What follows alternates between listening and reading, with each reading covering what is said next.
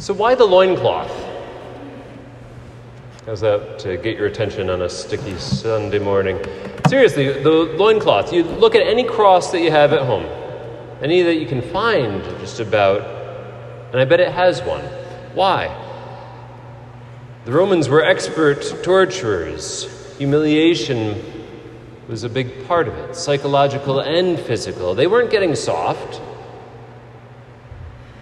Maybe it was placed there by Mary or one of the other women at the foot of the cross to maintain some modesty for our Lord. Perhaps.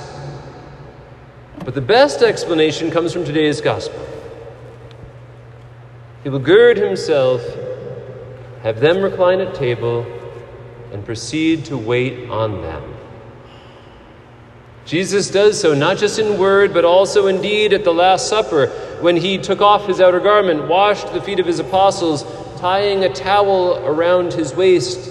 And that towel, the towel of the Last Supper, the towel of the cross, shows that the cross is a sign, yes, of suffering, but also of loving service.